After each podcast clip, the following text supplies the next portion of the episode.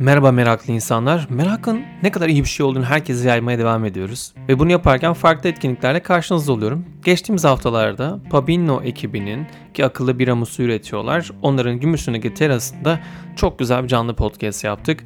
Konuğumuz ise Anadolu Efes'in eski genel müdürü. Şu anda Jane Wise'ın kurucu ortaklarından Tuğrul Ağırbaş oldu. Tuğrul Bey şu anda Y ile beraber 45 yaş üstündeki kişilerin girişimciliğe olan ilgilerini arttırmak, onların aslında daha iyi girişimler kurmalarını sağlamak için çok güzel projeler gerçekleştiriyorlar. Turul Bey ile biraz sohbette biraz böyle hem kendisinin Anadolu Efes macerasını konuştuk hem içgörülerine doğru biraz sohbet etme şansımız oldu. Hem de Pavilion terasına gelip canlı podcast etkinliğine katılan kişilerin sorularıyla beraber içeriğimiz şekillendi. Ben çok keyif aldım. Gerçekten çok güzel bir atmosferdi bir sonrakini kaçırmayın derim. Bu arada yayın süresi boyunca sesimizi daha iyi alabilmek için çünkü sesi fark edeceksiniz ki dışarıdayız, açık alandayız. Çok güzel bir boğaz manzarasına karşı kayıt yaptık. Ve bu oldukça zorlu. Bazen vapur sesleri, bazen dışarıdaki sesler ve bazen de rüzgarın sesi aslında ses kaydı almayı zorlaştırabiliyor. Ama burada da desteğe Podi ekibi yetişti ve Podi ekibinden Ali'ye orada olup da bizimle bu süreç boyunca verdiği destek için Ayrıca çok teşekkür ediyorum. Pabinno ekibine de bu fikri oluşturdukları konsepti yaratırken birlikte hareket ettiğim için bütün ekibe çok çok teşekkür ederim. Onlar sayesinde çok güzel bir akşam geçirdik. Belki siz de kaydı arabanızda, belki yürürken, belki de bir deniz kenarı dinleyeceksiniz. Ama gerçekten gözlerinizi kapattığınızda bizim arkadaki o boğaz manzarası eşliğinde ettiğimiz sohbeti düşlerseniz belki daha kolay olabilir. Dinlerken bazı sesler duyabilirsiniz. O konuda şimdiden sizi uyarmış olayım. Canlı podcast'in bazen böyle şeyler olabiliyor. Ama bence zaten keyfi orada. O yüzden merak ediyorum sizler neler kalacak, dinledikçe neler düşüneceksiniz. Benim çok ilham aldığım, belki de bazılarının farklı noktalarda merak listesini açacağımız, konuşacağımız konular olan çok fazla şey konuştuk. O yüzden ben daha fazla söz uzatmayayım ki bence oldukça fazla uzatmışım. Gelin Tuğrul Ağırbaş'la biraz sohbete hemen geçelim. Meraklı dinlemeler. Merak peşinden koşulacak şey. Peki merak ediyorum. Bu bilgiyle ne yapacaksın? Ne yapacaksın? Hoş bulduk. Çok teşekkürler. Bu kadar büyük bir kalabalığa konuşacağımı hiç düşünmemiştim. Gelenlere teşekkür ediyorum gerçekten. Ee, arada bizim biramız biterse biz de alabiliyoruz değil e, mi? Tabii ki. Tamam. Yani lütfen. Ben biraz, ben Deniz tamam. Senden destek alırım. Harika. Ya ilk konu yani sorular konusunda çok konuştuk. Pabinno ekibiyle gerçekten biraz sohbet konusunu hazırlarken ilk kim konuk olsun dediğimizde aklımıza siz vardınız ve böyle LinkedIn'den yazdım. Hemen döndünüz. Ben şok oldum. Çünkü hani bu kadar yoğun çalışırken tempoda nasıl görüp cevap verdiniz diye. O yüzden de çok teşekkür ederim tekrardan. Hani bunu kayıt Demek ki çok yoğun değilmişim. Evet son dönemde o yoğun, herkes yoğun şey içerisinde. İlk soruda biraz sohbet konusunda olsun böyle. Sizin şeyi merak ediyorum. Çok uzun zaman boyunca Anadolu Efes'teydiniz. Ve kime sorsam Tuğrul Bey ne sorsam diye herkes diyor ki şöyle bir anıları var, hikayeleri vardır diyor. Bunların hepsinin çatısında tabii içinde de bira konusu var. Ben şeyi çok merak ettim. En ilginç bize anlatabileceğiniz bira anınız nedir? Ya yani çok zor soru. Demin de hani birayla ilgili anım ne falan diye sorarlarsa anım yok desem ne olur diye e, esprisini de yaptık. E, tabii çok var. To, işte 31 sene benim ilk iş ilk işim ve son işim kurumsaldaki. Dile kolay. E, evet yani hani bazen bana da saçma geliyor. Yani 31 sene aynı şirkette çalışmak yani ne saçma. Hani işe ilk girerken şey derlerdi. Bizim Efes'in bahçesinde Merter fabrikasında başladım ben. Tören olurdu her sene. İşte 5. 10. 15. 20. 25. yıl plaketleri verirdi. Allah Allah ne salak 25 senedir falan aynı şirkette ne yapıyor bu insanlar falan derdim. Sonra da benim başıma geldi. Ee, çok anım var tabii ama benim herhalde en iyi anılarım, en aklımda kalan anılar Rusya'da yaşadıklarım. 11 sene ben Rusya'da çalıştım Efes'in o döneminde ve çünkü farklı bir kültürde, farklı insanlarla, farklı bir dilde çalışmak e, çok heyecan vericiydi benim için. Ve işte biz gittiğimizde Rusya'daki kültür, içki kültürü daha çok vodkaydı ve birazcık onun da peşindeydik. Hazır böyle bir kitle var, bulmuşuz böyle bir kitleyi. O yüzden de aklımıza ne gelirse o inovasyon kafası ve girişimcilik kafası biraz Rusya'dan da geliyor.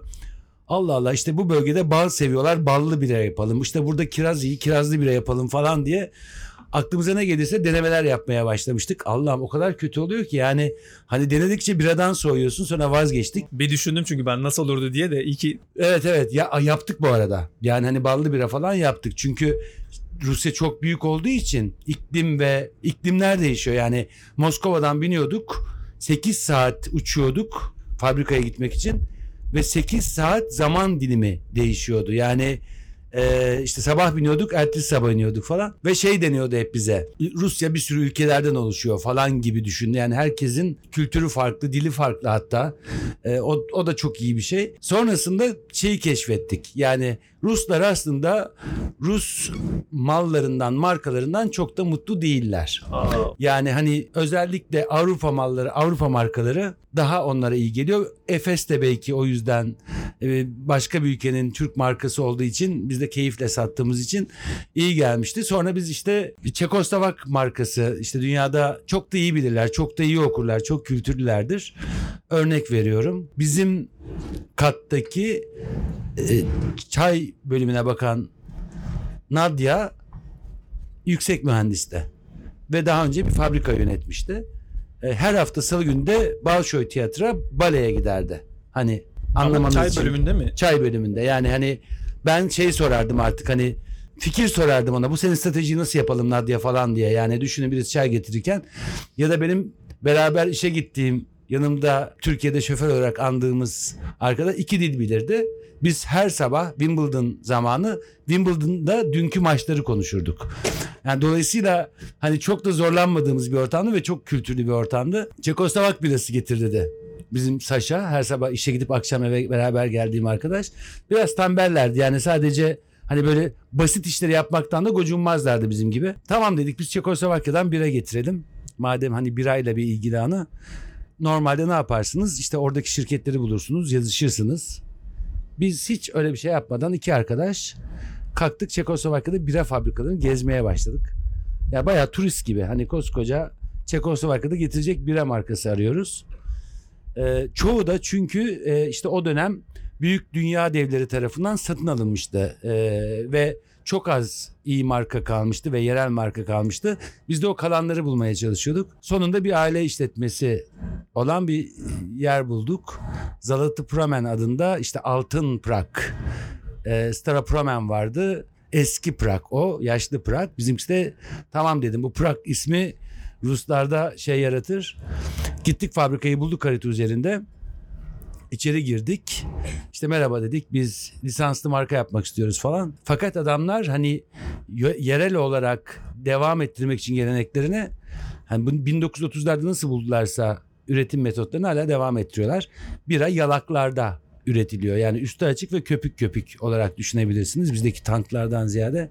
Dedim budur ya yani hani hani madem gerçek bira ve Çek kültürünü arıyoruz ve biz işte o birayı aldık ve ondan sonra da etiketini, şişesini falan hepsini biz çalıştık. Sonra da biz Rusya'da satmaya çalışırken Rusya Çekoslovakya'da daha başarılı oldu ve adamların iş problemini çözmüş olduk. Aklıma ilk bu geldi.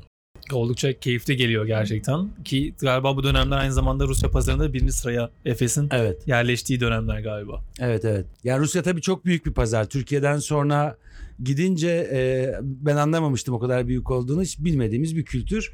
Hatta ben gitmemek için epey uğraşmıştım. E, işte Muhtar Kent'ti benim o dönemki CEO'muz Türkiye'de. O teklif etmişti işte Rusya'ya git teklif gibi olmamıştı zaten. Hani soru şeklinde değil de. ben de işte gitmemek için tam da o dönemde Miller'ın lansmanını yapıyorum. Çok mutluyuz ve Türkiye'de acayip keyifli. Miller'ın lansmanı Türkiye'de falan hani bir akşam Reyna'dayız bir akşam Layla'dayız işte lansman üstüne lansman falan.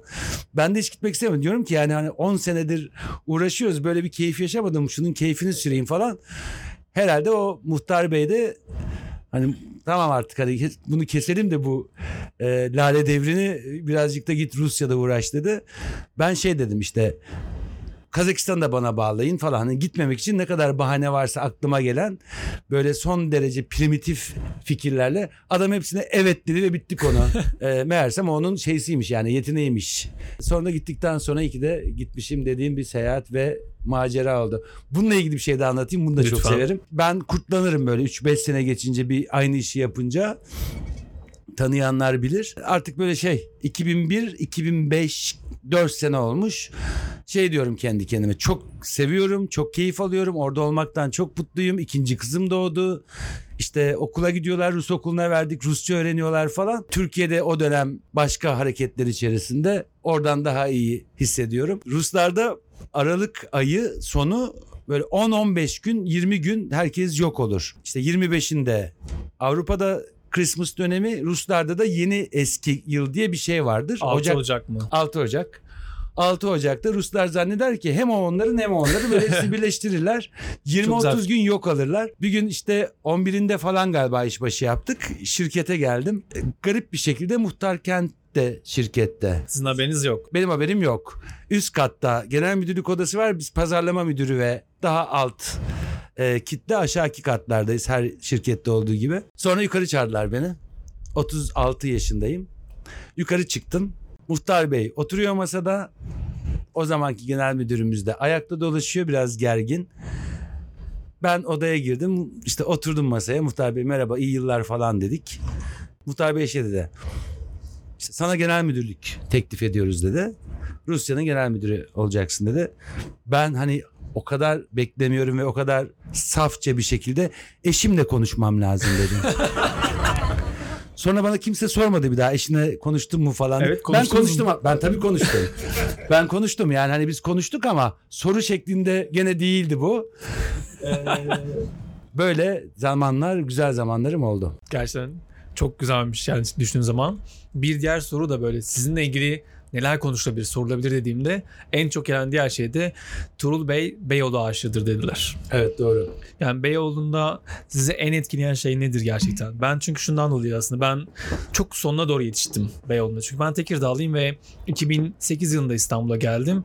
O zaman Taksim'de eğlenmek çok keyifliydi. ya. İnanılmaz yerleri hala hatırlıyorum. Mekanların ismini sayabilirim ama Evet. sonları olmuştu.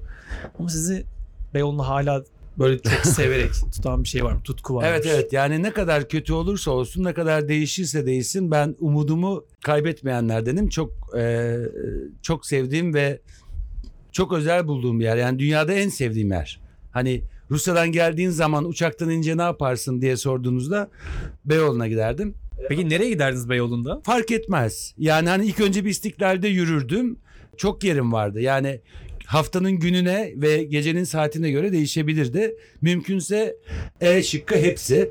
Yani hani birinden başlayıp ondan sonra devam etmek şeklinde. Ama benim için Beyoğlu olayıydı. Hani sanat galerisinde gündüzliğin sanat galerilerini gezersin ya da müzeleri gezersin. Eskiden bu kadar yoktu herhalde ama gece hayatı çok çok acayipti. Ee, hala da işte mesela buraya gelmeden de Beyoğlu'nu yürüyüp geldim. İlk geldiğimde sadece şunu hissettim onu söyleyeyim. Rusya'dayız. İşte bayağı bir uzun zaman kalmışım. Demek ki o zaman az bilet veriyorlardı. Geldiğimde bayağı Rusya'da kalıp gelmişim. Ve şey oldu. Beyoğlu'na çıktım tabii. Ben bütün yurt dışı seyahatlerimden sonra gelirim ve o akşam Beyoğlu'na çıkarım. Geldim. Allah Allah. Herkes kapkara. Yani Rusya'nın o beyaz teni ve sapsarı kitlelerinden sonra yani bir kere hem siyah ve koyu giyiniyormuşuzu anladım hem de zaten ten ve saç olarak Allah Allah dedim yani eskiden böyle değildi burası sanki hani daha mı bir karardı falan. Şey çok iyi gelir bana Beyoğlu'nun. Çeşitliliği çok iyi gelir. Yani bir tarafta hala işte eski tip meyhanelerin olması ya da gece hayatının devam ediyor olması. Hiç kimsenin birbirinden etkilenmeden, rahatsız olmadan bir tarafta rock dinlemesi, bir tarafta türkü evleri vardı bir zamanlar siz hatırlamazsınız. Ee, işte bir sokak türkü barlarıydı, bir sokak rock barlarıydı, bir sabah bir sokakta teknik, tekno çalardı Evet. falan. Türkçü barına biz arkadaşlarla gece çok sarhoş olunca birkaç kez Evet. girmiştik. Evet. O kadar Ben hatırlıyorum. herhalde hiç girmemiş olabilirim. Çünkü buradan bir soru sorarım diyordum. Yok orada ona izin vermem. O yani onun için Tekirdağ çok makuldü. Tekirdağlıyım bu arada. evet yani. evet şey. e, bu arada Tekirdağ'ı da çok seviyorum. Çok teşekkür ederim. Diyordunuz ki Beyoğlu'nda peki en sevdiğiniz yer neresiydi böyle? Kendinize Herhalde gerçekten? hayal kahvesiydi. Çünkü ben e, iflah olmaz bir bulutsuzluk özlemi hastasıyım ve hani işim de olsa, yönetim kurulu da olsa ne olursa olsun eee, mutlaka giderdim ve o daraşmalık koridorda, barın orada bir yer bulup kendimi açıp eee, herhalde hayal kahvesiydi önce. Şimdi ise hala gittiğim yer, e, hala yani herhalde şimdi Monkey.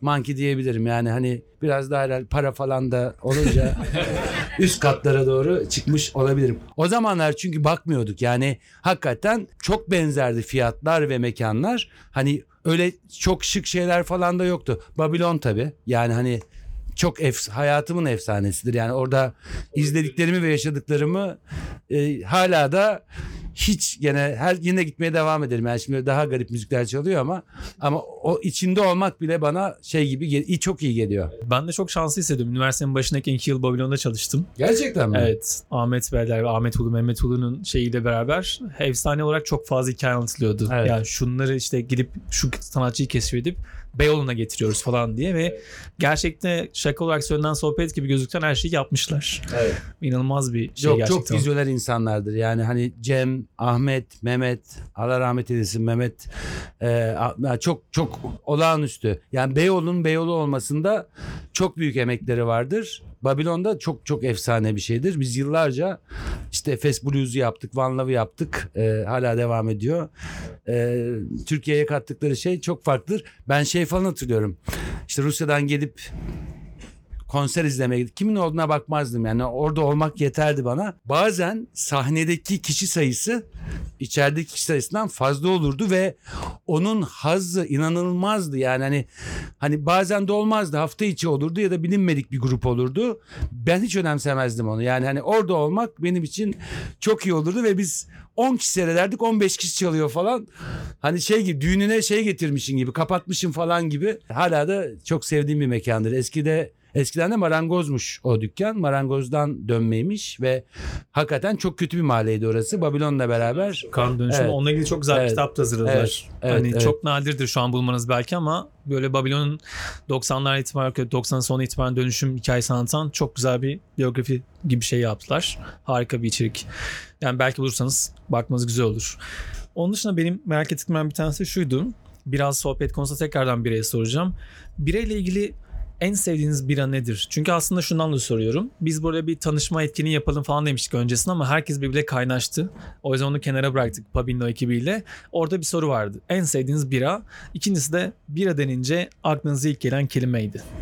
Aklınıza ilk gelen kelime nedir? Belli herhalde cevap. Hani ben Efes'e çok isteyerek girdim. Yani Efes'te Efes'te çalışmamın sebebi tek CV hazırladım. Tek şirkete yolladım ve de sadece orada çalıştım. Yani oradaki benim e, tabii basket takımının da o zamanlar e, etkisi olmuştur. Ama hani çok severek ve isteyerek tükettiğim bir şey ve bir Türk markasında çalışmak gibi bir kafam vardı. Orada da amacım Türkiye'den bir marka yurt dışında global olur mu?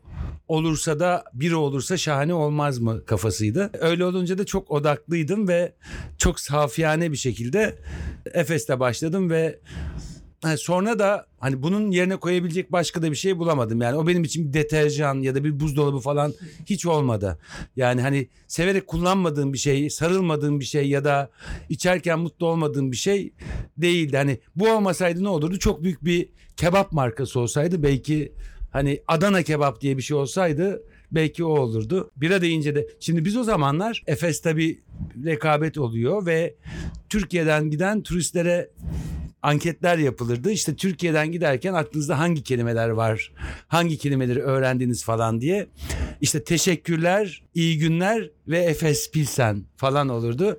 Ben de öyle cevap vereyim. Yani hani bira deyince en sevdiğim bira Efes, bira deyince aklıma ne geliyor? Efes. Çok güzel. Bu arada tabii şunu da sormak istiyorum. Yani çok fazla ülkede bulundunuz.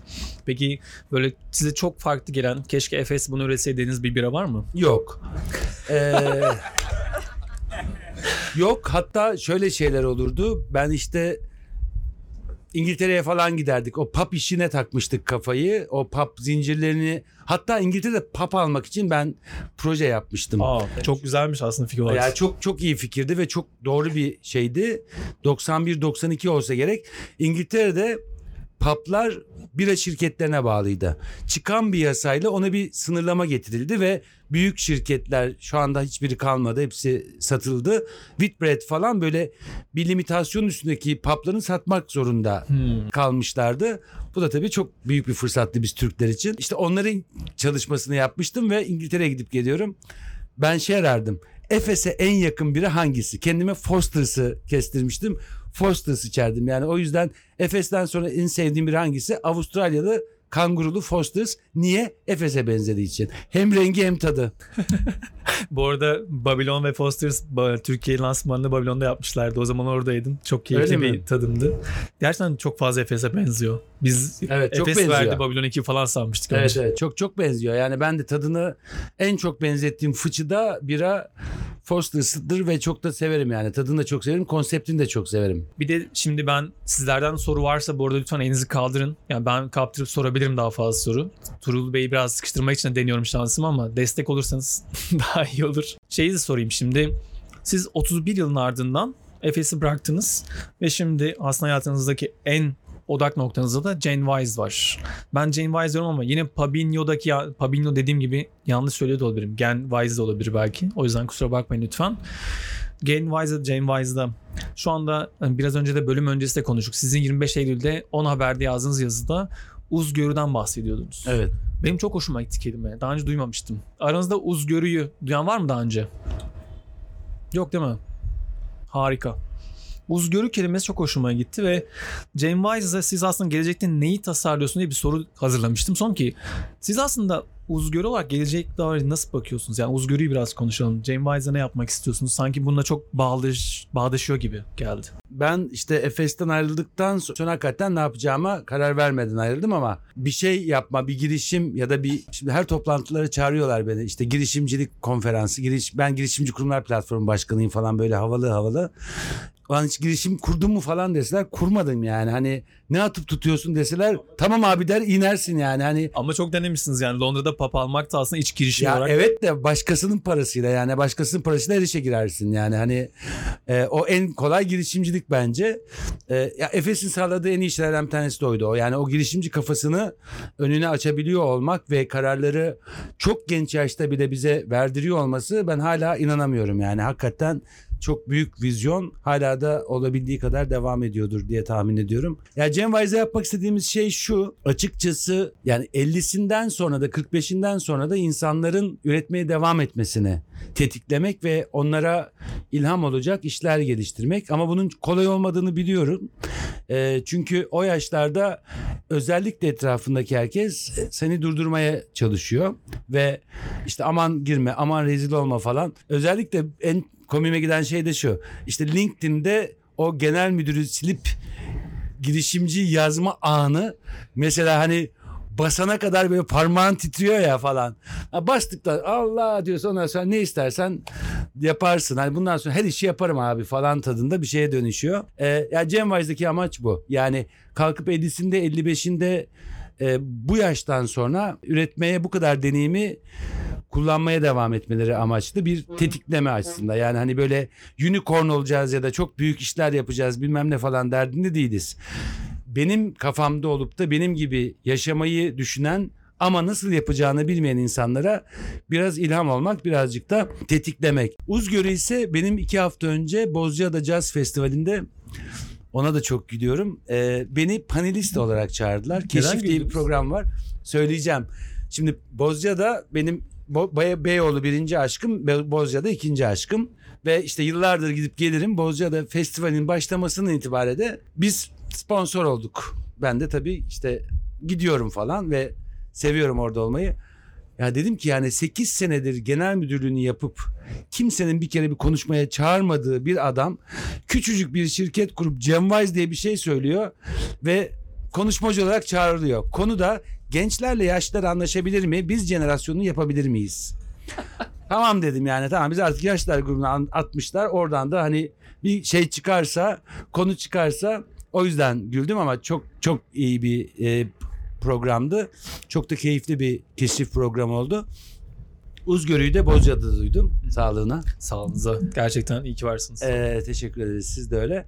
Uzgörü'yü de e, Berivan diye bir arkadaştan duydum. Orada ilk defa tanıştım. Çok güzel bir çalışma yaptılar. Onunla da davet ettiler. Ben bayağı yoğun çalıştım yani işçi gibi Evet, çalıştım siz Bozca'da. bir de o ara Koda'ya gidip geldiniz. Başka gittiniz. Evet, bakıyorum o- sürekli farklı lokasyonlar. Evet, Davet edeceğim diyorum ki gelemeyebilir Evet. acaba. Hani. Yok yok o benim biraz yani kötü planlama olmuş. Yazın iki ay yatınca hani üstüne ne varsa atlamışım. Evet tam, tam böyle Koda'dan geldim. Cuma akşamı yetiştim falan.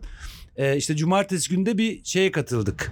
Yani kurumlarla festivaller nasıl birlikte büyür ve bu iş, işbirliği nasıl devam eder gibi bir çok akıllıca bir şey yapmışlardı. Çünkü benim sürekli kritik ettiğim şey yani eğer bir festival bir adada yapılıyorsa yereliyle ve oranın insanıyla birlikte hareket etmeli. Yani şeyi kabul etmiyor çünkü benim kafam. Yani Bozcaada halkı gelemiyorsa festivale bir problem var demektir.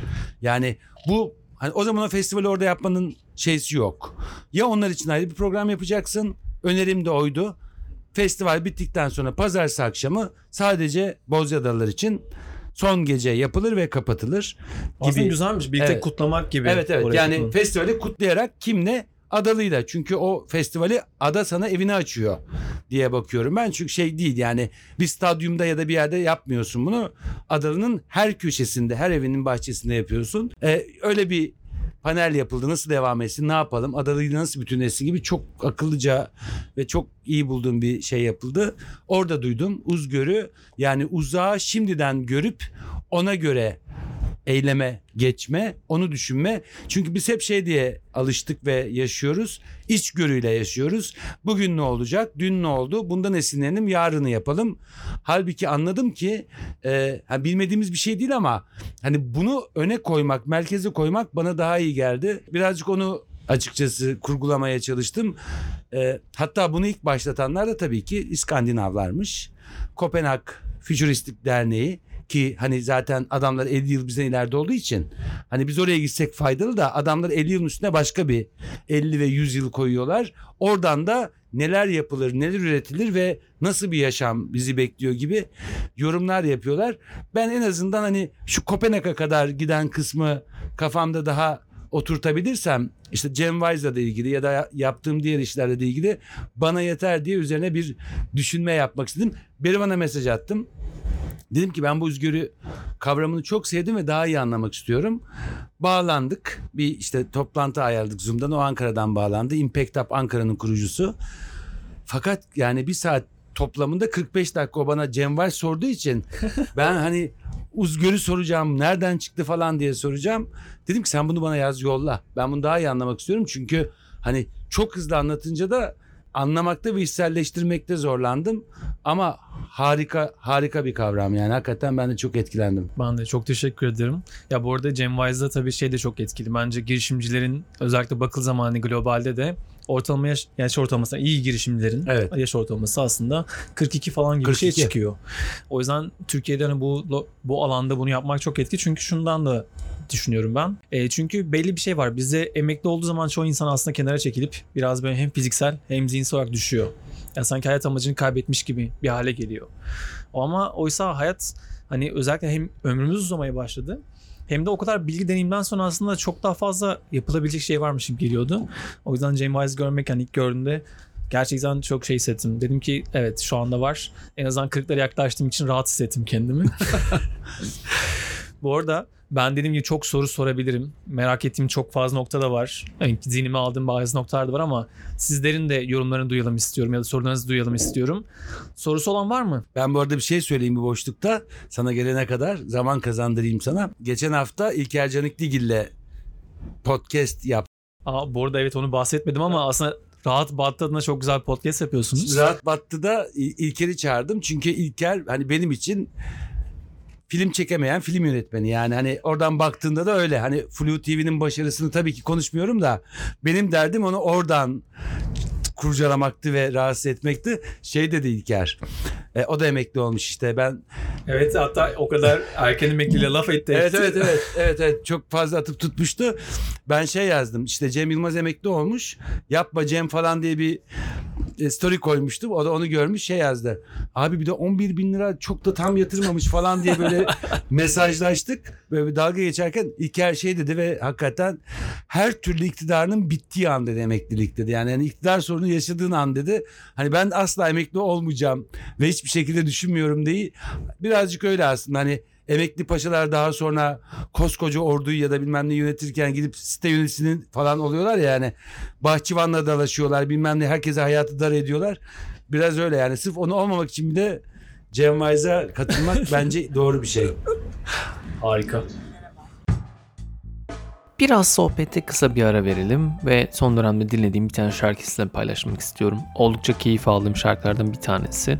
Ukrayna'danmış kendisi. Söylemi yanlış söylüyorum telaffuzunu. O yüzden Halum Atam diye bir şarkı. Halum grubun ismi ki bir de Google Translate'ten dinleyelim sesi yanlış olmasın. Atam. Onun Atam şarkısını kısa bir dinleyelim. Sonra da sonra da dinleyicilerin sordukları sorularla beraber biraz sohbete devam edeceğiz.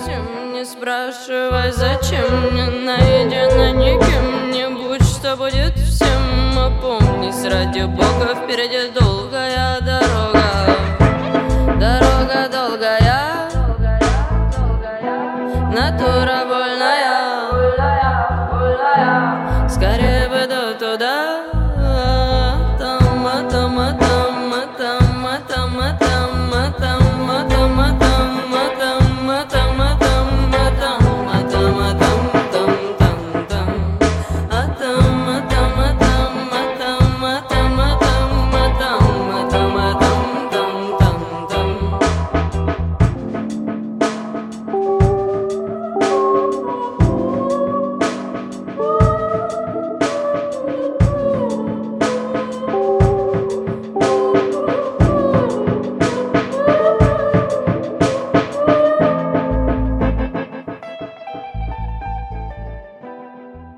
Sorum aslında yine Cem Wise'la alakalı. Ee, böyle bir sürü örnek görmüşsünüz. Hani kendiniz de yaşamışsınız. Cem Wise'ı kurmanızdaki motivasyonu hani zaten anlattınız. Benim merak ettiğim e, tam olarak hangi anda bir anda tamam hani ben buna karar verdim. Nasıl bir hani o olay neydi? Nereden aklınıza hani tam olarak bütün taşlar oturdu ve yapacağım bunu yapmalıyım ya da bu ihtiyaç diye düşündünüz? Zor soruymuş. Keşke ben sorsaydım.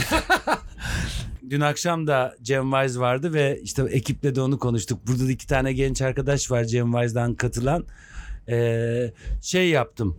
Çıkmadan önce bir tanıdığım insanların listesini hazırlamıştım. Her zaman hazır olmasında da fayda var. Yani bir şey olursa ya da işi bırakırsam, emekli olursam, iş değiştirmek istersem, kendimi kötü hissedersem kimlerle konuşmalıyım gibi bir network listesi hazırlamıştım kendime. Birinci sırada eşiniz var. ikinci sırada muhtarken Yok yok hayır. Yani var muhtar kent de aramam yani. Adam yapmış yapacağım zaten. Daha ne yapacağım ben adama karıma sorarım demişim. Bir daha da cevap vermemişim falan.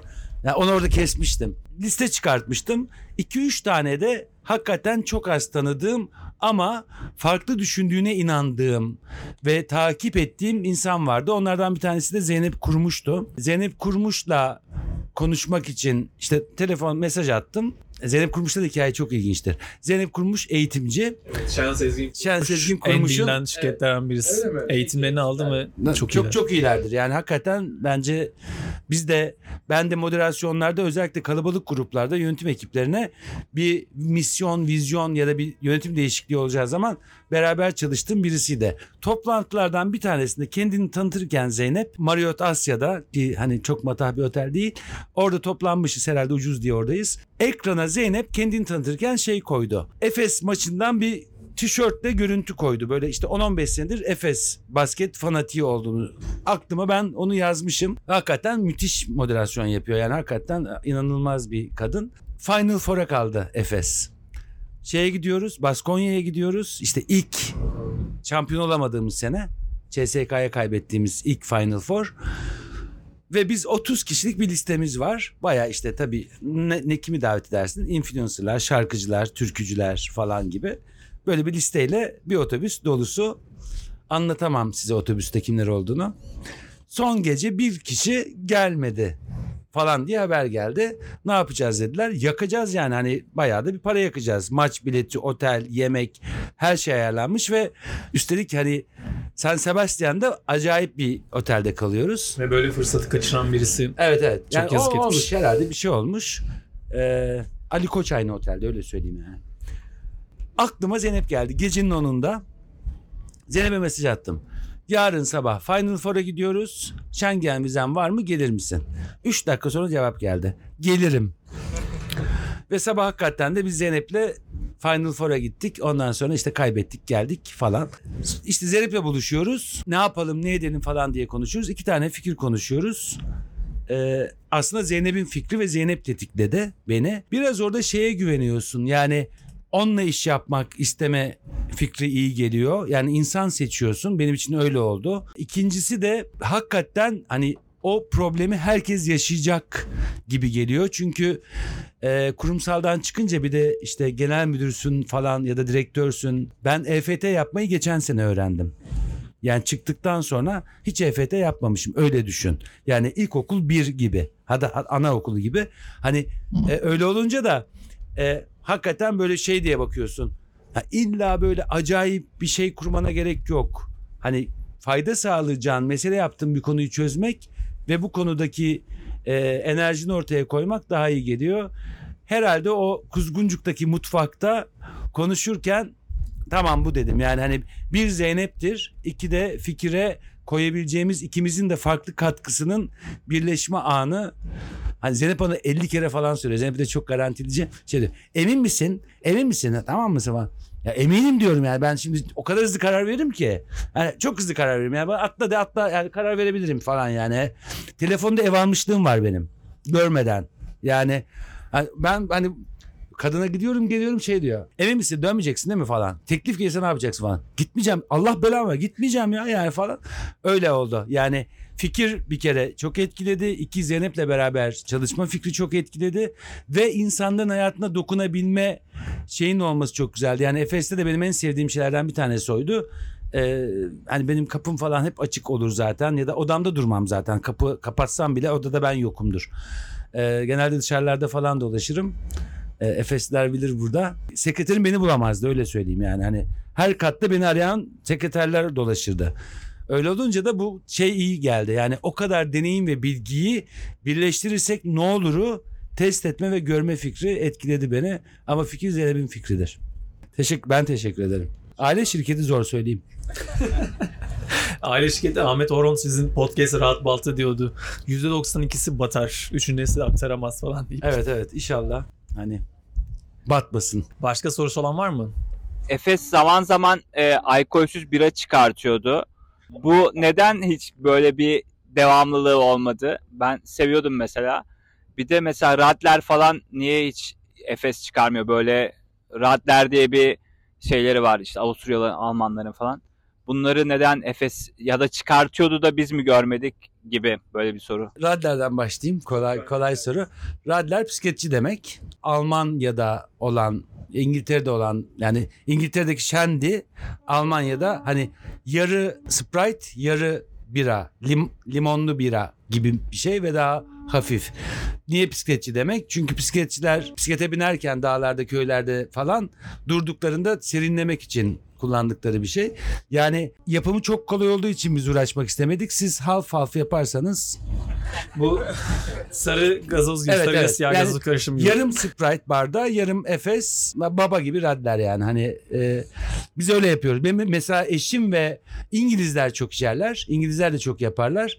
E, böyle daha çok içmek ve sarhoş olmamak adına hedef kitlesini söylemeyeceğim. Ayıp olur şimdi. Ama çok rahat yaparsınız. Yani hani ya biz hakikaten şey yapmak istedik. Bira kültürünü tam bira gibi yapmak istedik. Birazcık ona uğraştık. Hani hani Rusya'daki deminki fantezilerimi anlattım. Türkiye'de onu yapmak istemedik çünkü oturmasını çok arzu ettik. Hani işte tam lager bira, tam buğday birası falan gibi Ee, işte son 3-4 senedir daha farklı ve daha yenilikçi biralar İzmir'deki deneyim merkezinden sonra çıkmaya başladı. İPA'lar, NEIPA'lar. Belfast'ta benzer. Belfast yani çok fazla şey çıkmaya başladı ama hani o çok karışımlara da çok girmek istemedik. Kokteylimsi ya da o tadı bozan şeyler gibi. Anlıyorum sizin hani bir dilute etme ihtiyacınız var diyeceğim de alkolsüz birada zor bir soru bu. Yani Efes ismiyle alkolsüz bira yapamıyorsunuz. Ee, yani aynı isimde ikisi olmuyor. Ve iki defa denememizde de istediğimiz gibi sonuç gelmedi. Ee, ama haklısınız bence olması lazım. Yani mutlaka portföyde olması lazım. Belki yeni yönetim e, bu fikrinizi değerlendirecektir. Buradan çağrı yapıyoruz. ya ba- bana fikir olarak çok şey gelmedi. Yani hani 2011'de Türkiye'ye Rusya'dan geldikten sonra biz bayağı böyle heyecanlı bir şekilde geliştik. Hep aklımızda vardır ve hep uğraşmışızdır bu arada. Son uğraşmayı ben yapmış olabilirim. Biz şey e, hani sloganı falan atıyor. Her zaman her yerde işte bilmem ne Efes falan diye böyle bayağı maç sloganıyla kahvelere satmaya çalışıyoruz falan. Yani hatta burada o- o- olsaydı arkadaşlar işte o zaman işe bir ayrı bir ekip aldık. Seni alkolsüz yapmaya çalışıyoruz yani. Hani ben bir de bunlara bayağı tekne falan tutup Sarıyer'e götürüp eğlendirip getiriyorum ki hani ertesi gün yaymaya çalışıyoruz. Satamıyoruz. Noktalara satamıyoruz. Bunu çıkışta konuşalım seninle. Yani anlatacağım sana sonra. Ben de şeyi sormak istiyorum. Şimdi Anadolu Efes'e ilk başladığınız zaman hani 25 yıl çalışanları çok garipsediğinizi ve uzun süre aynı işte çalışamayacağınızı söylemiştiniz. 30 yıl nasıl geçti? Yani hiç dönüm noktanız olmadı mı? Nasıl 30 yıl dayandınız? Bunu sormak istiyorum ben de. dayandın mı? Yani Çok zordu. Çok zor. Ya para için. Dönüm noktası ne, neyi kastettiniz? Evlilik, sünnet falan gibi. Tedbirli mekanda ferahlık vardı böyle. Rahatlayayım gibi. Ya ben o kadar yani şöyle bir diyalog yaşadım. Yani hakikaten Rusya'dayım. Ben Rusya'ya iki defa gittim geldim. Rusya'da gittim kaldım 10 sene. Sonra zannettim ki işte e, çocuklar orada büyü- büyüyor falan okula gidiyorlar. O, burada da okusunlar ve burada da işte Türk kültürü öğrensinler falan hani yani falan işte tutturdum geri geldim. Sonra bir daha Rusya'ya gittiğimde bu sefer şey diye söz vermiştim. Eğer Efes bir satın almaya da birleşme yaparsa o da uçakta vermiştim. Sarhoş olma ihtimalim çok yüksek. E, gelirim demiştim. Hani bir gideyim atayım kapağı da Türkiye zaten hani bir daha falan diye. Çok sevmeme rağmen. Sonra pat diye bir sene sonra dünyanın iki numarasıyla Efes Rusya'da birleşti ve ben tekrar çocukları okula yazdırdık, ettik falan tekrar toplandık Rusya'ya gittik. Bu arada da teklifler geliyor. Rusya'dan bir Rus şirketi çok da beğendiğim, sevdiğim bir şirket. Rakiplerimizden biri.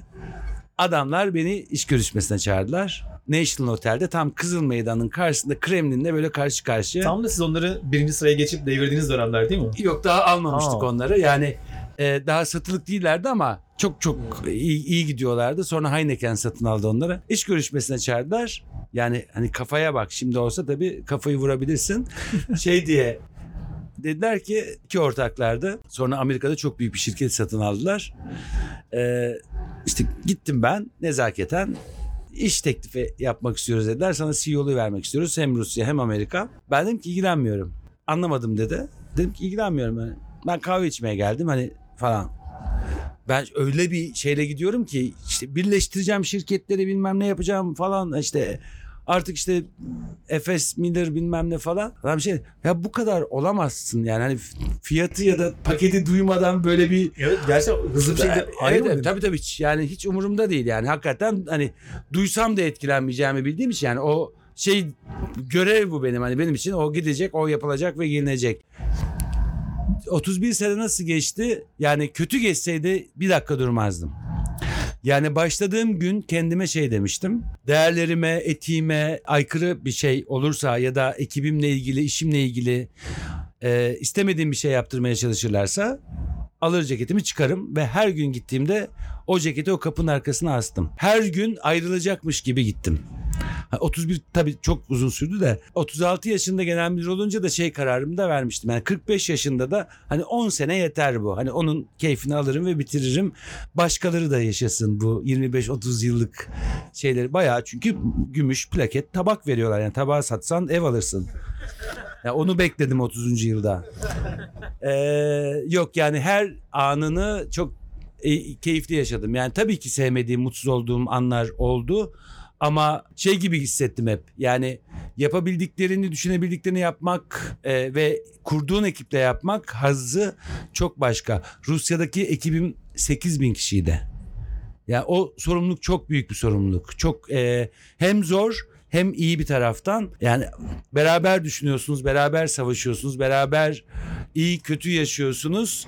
Hani bazen ailemin önüne aldığım bile olmuştur. Ee, Onlarla ilgili kararlarda ya da işte birleşme anlarında iki defa ben iki defadan da fazla üç defa şirket birleştirdim Rusya'da. Satın alma oluyor.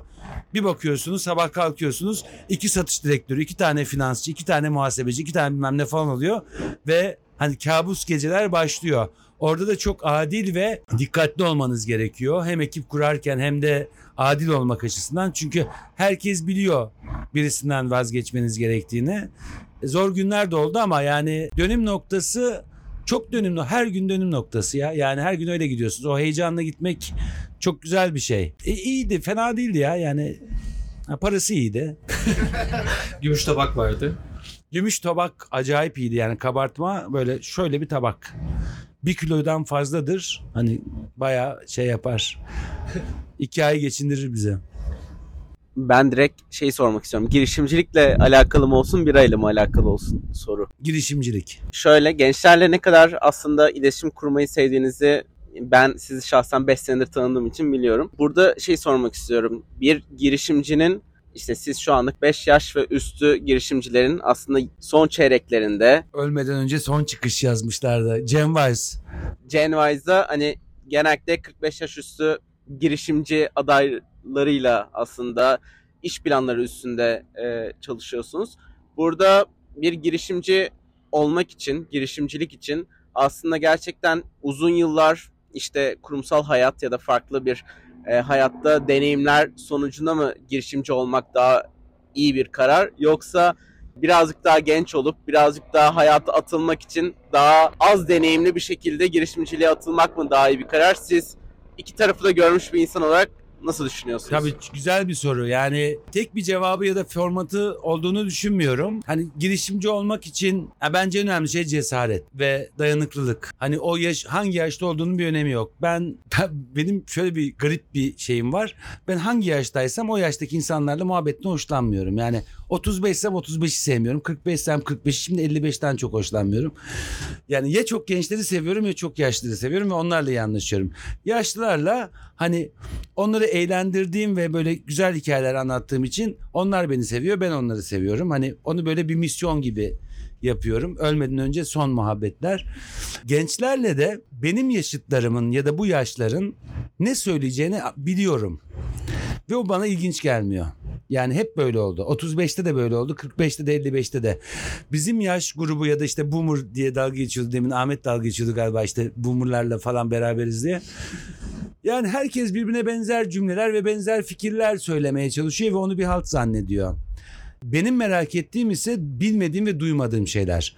Onlar da bazen 11 yaşından çıkıyor, bazen 15 yaşından, bazen 21'den çıkıyor. O yüzden hani yaşıtlarımla bir şey konuşmaktansa o beni heyecanlandıran kısmı değil. Çok az oluyor. Yani o onu duyma kısmı. Yani gençlerin tabii bu cahil cesaretini beğeniyorum. Yani hani o atlama ve bazen boğulma hali iyi bir şey. Bende o bitmiyor mesela. Yani hani o ben de sürekli boğulabilirim yani. Hani son dakikada biri parmağından çekip çıkartırsa ben okeyim. Hani midene basarlar o su çıkar rahatlarsın. Yarın devam edersin. Şey çok net. Yani deneyim ve tecrübenin demin Çağrı söylüyordu 42. Yani dünyadaki en iyi girişim yaşı en büyük ve en iyi girişimler 42 yaşında itibaren çıkan girişimler. Ha tabii bu 32 de olabilir, 52 de olabilir. İşte Türkiye'deki en iyi girişimlerden bir tanesi Vispera. Aytül Hoca yani Sabancı'daki en önemli profesörlerden bir tanesi ve dünyada AI ile ilgili en iyi işlerden birini yapıyor ve müthiş işler yapıyor. Ama bazen de işte çok genç girişimlerin oyun özellikle gaming'de hani Türkiye'nin dünyayı salladığını da görüyoruz. O da 22-25 de olabilir. Yani deneyim bir yerde bir işe yarıyor ama hani kurucu mu olsun yoksa yanında mı dursun? Bence yanında dursun. Hani illa biz girişim kuracak diye de böyle bir derdimiz olmamalı. Çok karakterle alakalı. Yani ben şeye çok inanıyorum. Genç ve bizim yaşımızda birleşimin gencin cesaretiyle yani en iyi iş bence çok sevmesem de hani aile işinde ana baba ya da baba kız bilmem ne falan anlaşabiliyorsa o farklı kuşaklar ideal olabilir. Ama ben hala girişimlerin gençlerin cesaretiyle daha iyi olacağını düşünüyorum. Ama bizim yaşımızdakiler de kurarsa da önümüzde engel olmayın diyorum. Efes'in e, Pabinno ile yolculuğu başladığında aslında siz de genel müdürdünüz ve başrollerden biriydiniz. E, bu yolculuğu aslında sizden bir e, dinlemek isteriz bu hikayeyi. Özellikle e, Türkiye'nin startup ekosisteminin çok da gelişmiş olmadığı bir Tabii. dönemde oldu bu yolculuk başladı. Özellikle barlara o teknoloji adaptasyonu süreci. Bu hikayeyi bir sizden dinleyebilir miyiz? Ya bu çok çok güzel bir hikayedir. Yani bununla başlayayım dedim de şimdi reklam olmasın diye para almışlar falan demesinler diye Ee, başlamak istemedim. Çok güzel bir hikayedir. Yani Efes'in bugün bu kadar girişimci dostu, kurum içi girişimcilik hikayelerinin merkezinde olmasının sebeplerinden bir tanesidir Pabinno ilişkisi. Ben Türkiye'ye geldim. İşte salak gibi bu adamların teklifini reddederek geldim. Anlattım ya National Otel'de. Fiyatı duymadan hayır Sonra hiç deyip merak ettiniz mi? hiç fiyatı? merak etmedim. Güzel. Hiç yani para benim için ikinci planda. Ön, önemli olan. Biz merak ediyoruz yani. önemli biraz. olan gümüş tabak. Türkiye'ye geldim 2010 sonuydu. Ee, geldiğim gece uçaktan indiğim gece 31-12 işte 2010 galiba. Biz de böyle safça bir program yapmışız. İşte biz çok böyle birbirimize düşkün 3-4 arkadaşız. Ne gerek varsa Kilyos'la otel tutulmuş. Otelde toplandık. Ee, yılbaşı gecesi kutlayacağız falan. Ben de havalandan geldim. Havalandan geldim. Daha işe başlamadım. Yolda gidiyoruz. Şey dediler. Vergi geldi. Bilmem yüzde 300 mü 500 mü. Dedim ne yapacağız? Dediler ki biz toplanıyoruz öyle vergi büyük vergi gelince. Sonra anladım ki her gece geliyor zaten. Yani toplanmaya çok da gerek yokmuş. Geldim. Benim eşim var Rizeli. İşte o genel müdür olayım mı olmayayım mı diye soracağım eşim hala o. Eşimin kuzeni ya 56 tane falan kuzeni var. Hani isimlerini ayırt edemiyorum. Rizeliler çünkü. Dedi ki onun bir arkadaşı varmış. Amerika'ya ailesi okumaya yollamış. Adam da girişim kurmak istiyormuş. Birayla ilgili bir şeymiş. Dedim hiç ilgilenmiyorum. Yani adamı ailesi Amerika'ya yollamış, parasını vermiş. Adam işte okulu bırakacakmış, girişim kuracakmış, birayla ilgiliymiş. Biz ne güne duruyoruz dedim. Yani birayla ilgili bir şey varsa biz yaparız dedim. Sonra e, birkaç gün sonra bir mail geldi. İşte Can yollamış. İşte 2011 diye, diye hatırlıyorum. Yani böyle, tam böyle Türkiye'ye gelmişim işte vergi gelmiş. Herkes bana düz taban diyor. Türkiye'ye indin vergi geldi falan. Ondan sonra işte okudum. Anlamadım yani. Hani ne yapmak istediğini anlamadım. Hani okulu niye bırakıyor? Ailesi zengin, para veriyor. Okumayacağım diyor. Saçma bir durum yani. Hani ha, girişimcilik buysa doğru değil. Hani ailen para veriyor oku diyor okumayacağım girişim yapacaksın. Ailenin haberi yok. Bana bilmem işte hez- şey olacaksın falan. Neyse sonra biz her zaman benim kafam şeye çalışır. Yani gençler bir şey yapacaksa ve onda ısrar ediyorsa iyi bir şeydir bu. Yani bu desteklenmelidir. Ne olduğunun bir önemi yok. Sonra işte Can'la tanıştık. Can dedik işte anlattı. Hakikaten en zor işlerimizden bir tanesi. Bu fıçı kulelerinin temizlenmesi çok kritiktir bizim için. Bizim için iyi bira, taze bira, güzel bira fıçı biradır. Yani bira dünyasında yani biz bira içmeye pub'a gideriz falan yani hani dünyada da böyledir bu. Şişe bira tembel işidir. Alkolsüz bira bilmiyorum onun yani hakikaten. Sonra işte oradaki çözüm önerisi de şeydi. Yani taze bira ve iyi biranın sürekli aynı kalitede devam etmesi ve standarta oturması ve hatta tüm Türkiye'deki biraların takibi falan tabii olmayacak bir şey yani. Hani hakikaten bu gençlerde saçmalıyor diyor insan bazen. Neyse ondan sonra işte Pabino'yla çalışmaya başladık. Ben hani inanmadığım için şey yolladım teknik ekibe falan teknik ekipte çalışayım falan genel müdürüm ya ne istediğimi yaptırabiliyorum Ee, bir de gümüş tabak bekliyorum 30. yıl için neyse ondan sonra ekipler çalışmaya başladı hakikaten şey aradığımız şey yani bence dünyanın aradığı şey bu arada yani bu kadar doğru ve iyi bireye sahip olmak ve ilk önce de işte biz başladığımız için yani Rizeli olmasından dolayı işimin Efes başlamış oldu. Yoksa yani Heineken'in ailesinde Rizeli biri olsa onlar başlamış olabilirlerdi. O yüzden New York'ta zorlanıyorlar. Haklılar. Sonra da şey işte biz iki şirket birlikte çalışmaya başladı. İki şirket dedim de bir kişi ve bizim koca şirket. Ee, bence biz yaptık zaten ürünü falan. Yani şu gördükleriniz parasını ben verdim. Sonra baktık hakikaten iyi gidiyor. benziyor bunlar. Evet evet. Yani ben iPhone yapın dedim iPhone'a çevirdiler. Ee, işte birenin interneti falan değil mi? Şey ve hakikaten sonuçlar almaya başladık ve denemeye başladık. Sonra bir ödül töreninde hala böyle videosuna falan bakıyorum. Çok komiğime gidiyor. şeyden ödül alıyoruz. Sina Afra değil kim Can? Bakan mı? Ya bilmiyorum yani biz çıktık sahneye en iyi kurum ve işte girişim ödülü alıyoruz falan. Hani biz şey hani bizim aklımızda şey var. O mektupla başlayan hikaye var yani hani şimdi böyle işte unicorn olmuş falan o kadar para önemli değil dedim ya. Öyle bir hikaye yani hakikaten başından itibaren bir hayalin peşine takılan bir gencin desteklenmesiyle başlayan e, bir öykünün sonucunda geldiğimiz yer. Yani hala bence daha gidecek yolu olduğuna inanıyorum ve içerek desteklemeye devam ediyorum artık.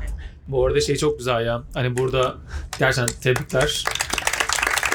Eğer girişte Pabino ofisine uğramadıysanız, direkt buraya çıktıysanız bir Pabino ofisinin girişine bakın. Çünkü orada bir ekran göreceksiniz. Ekranda gelmeden önce baktım çıkmadan. İşlerimiz ne kadar oldu bilmiyorum. Evet, Tuğrul evet. Yani ne kadar ekledik ama 15 milyon yazıyordu. 15 milyon 800 küsür bin litre şu anda Pabino'nun musluklarından akan Akmış, bira evet. sayısıymış. İnanılmaz bir rakam gerçekten.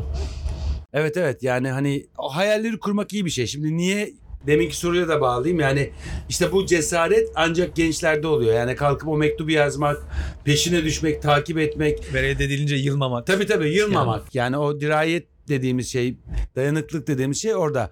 Biz işte şey yapamayız yani o lan şimdi buna mektup yazacaksın bilmem ne falan hani deminki LinkedIn hikayesi gibi. E, Adam ölene kadar hani 15-20 sene önce mezun olmuş. Şey mezun olmuş. Emekli olmuş. Allah'ım çok içtik. Emekli olmuş şey yazıyor. Genel müdür falan hala. Yani hani aynı şirketin 17 tane genel müdür var. 17 kuşaktır. Adam silemediği için onu şey yazıyor. İşte X şirketin genel müdürü, genel müdür, genel müdür falan. Aklımızda Yalan yani. Hepsi bunlar yalan. Ya bugün varsın yarın yok. İki soru daha var son. Söz vermiştim. Şimdi belki Gen Wise'ı biraz daha anlamak için, açıklamak için bir soru olabilir bu. Ama aslında şunu merak ediyorum ben. Gen Wise'ın önermesi 45 yaş üstü girişimciliği birazcık sanırım teşvik etmek. E zaten öyleydi. Şimdi biz ben e, işte 2000'lerde genç girişimcilerin teşvik edilmesinin yeni yeni sorgulandığı işte sağ olsun Zuckerberg'in başarısıyla falan gündeme geldiği dönemden geliyorum. Bizde şuydu önerme.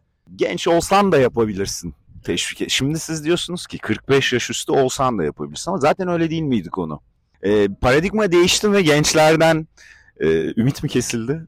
Yoksa buradan da yeni bir maden çıkar gibi bir e, dünyadan Para bahsediyorum. için bu tabii yani hani özeti e, doğru son cümle son önermen doğru. Şöyle bir yanılgı olabiliyor iki yaş grubunda da yani e, bazen birbirimizin gücünün farkına varmadığımızı düşünüyorum ben.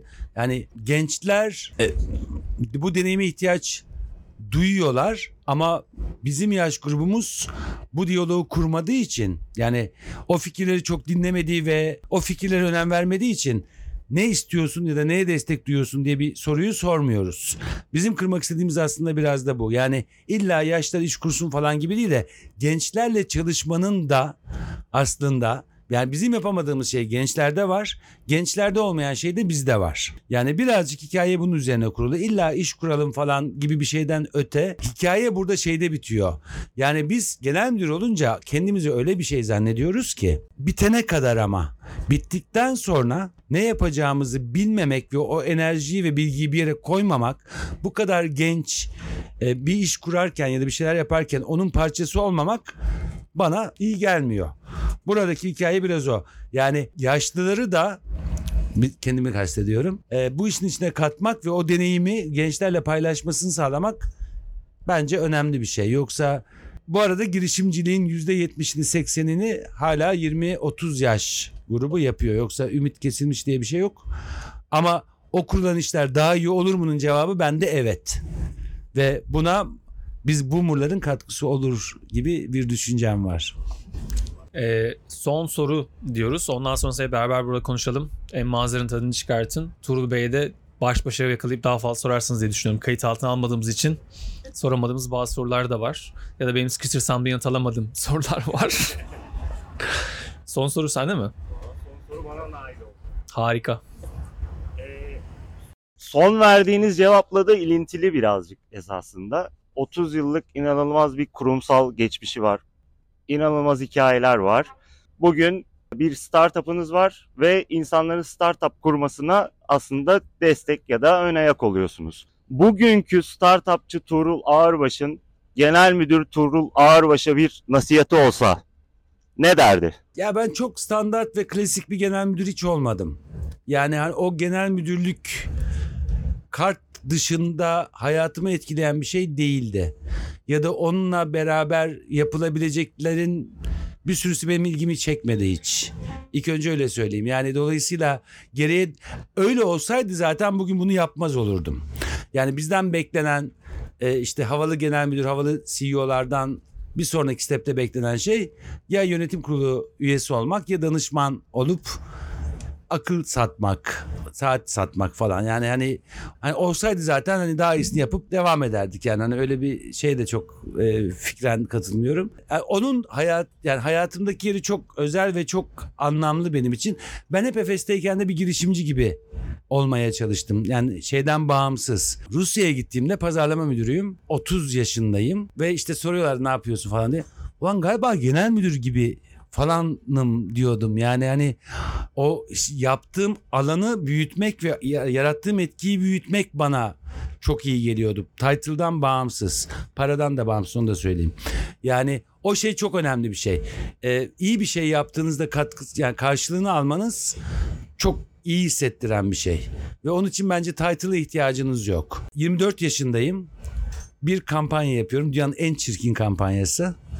Ee, kapak altında basket forması, basket bilmem nesi ee, falan veriyoruz. Böyle kapak altına yazıyoruz. göbeğin altındadır şeyinden. Neredeyse. Yani çorap veriyoruz. Yani şu anda utanıyorum bunu söylemekten. Basket çorap, beyaz çorap nereden bulduysam. Ve ben bir pazar günü 24 yaşındayım. Kalkıp şirkete gidiyorum pazar günü ve üretim tesisini geziyorum. Ve görüyorum ki o kapağın altına basılan tişört resimleri bilmem ne resimleri top resimlerinin üstüne bir plastik kapak basılması gerekiyor ki gözükmesin. Çünkü biz çok zeki bir millet olduğumuz için dünyada sonradan öğreniyoruz ki Denizli'de bir kasaba altına fener tutarak onu okuyabiliyor. Ee, yani ne çıkacağını bedava bir ama işte bedava arıyor falan bütün Denizli halkı. Bütün bedavalar denizden geliyor falan. Şirkete geliyorum bakıyorum ilk dolum anı yani şeye bak ama yani hani kampanya yaparsın verirsin ve yani kapatırsın konuyu. Geldim depoyu geziyorum. O plastikler o baskı yapıldığı için bu sefer tutmamış kapağın altındaki ve su, yani bir an üstünde yüzüyorlar kapaklar. Nereden buluyorum bilmiyorum. Şirketin genel müdürünü ve dünyanın en sert Alman teknik direktörünü işte Horst Müller diye bir beyefendi. Hani kimse adını bile hitap edemez falan. Fabrikaya çağırın diyorum. Ve pazar günü öğleden sonra ikisi de fabrikada benim karşımda. Hani o şey çok kritik bir şey. Yani o yaşadığınız şey şeyden bağımsız. Yani o gün o günkü genel müdür ne der?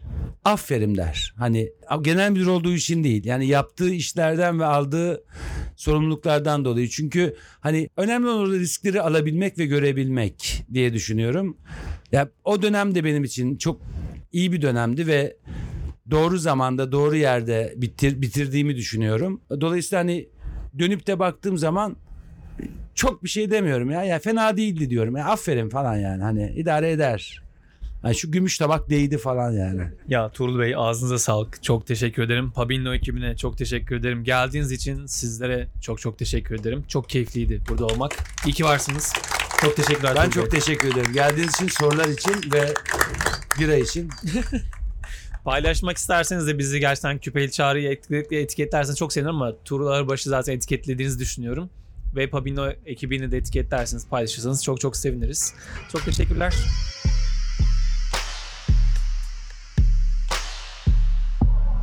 Merak ediyorum. Sen de merak ediyor musun? Neyi merak ediyorsun?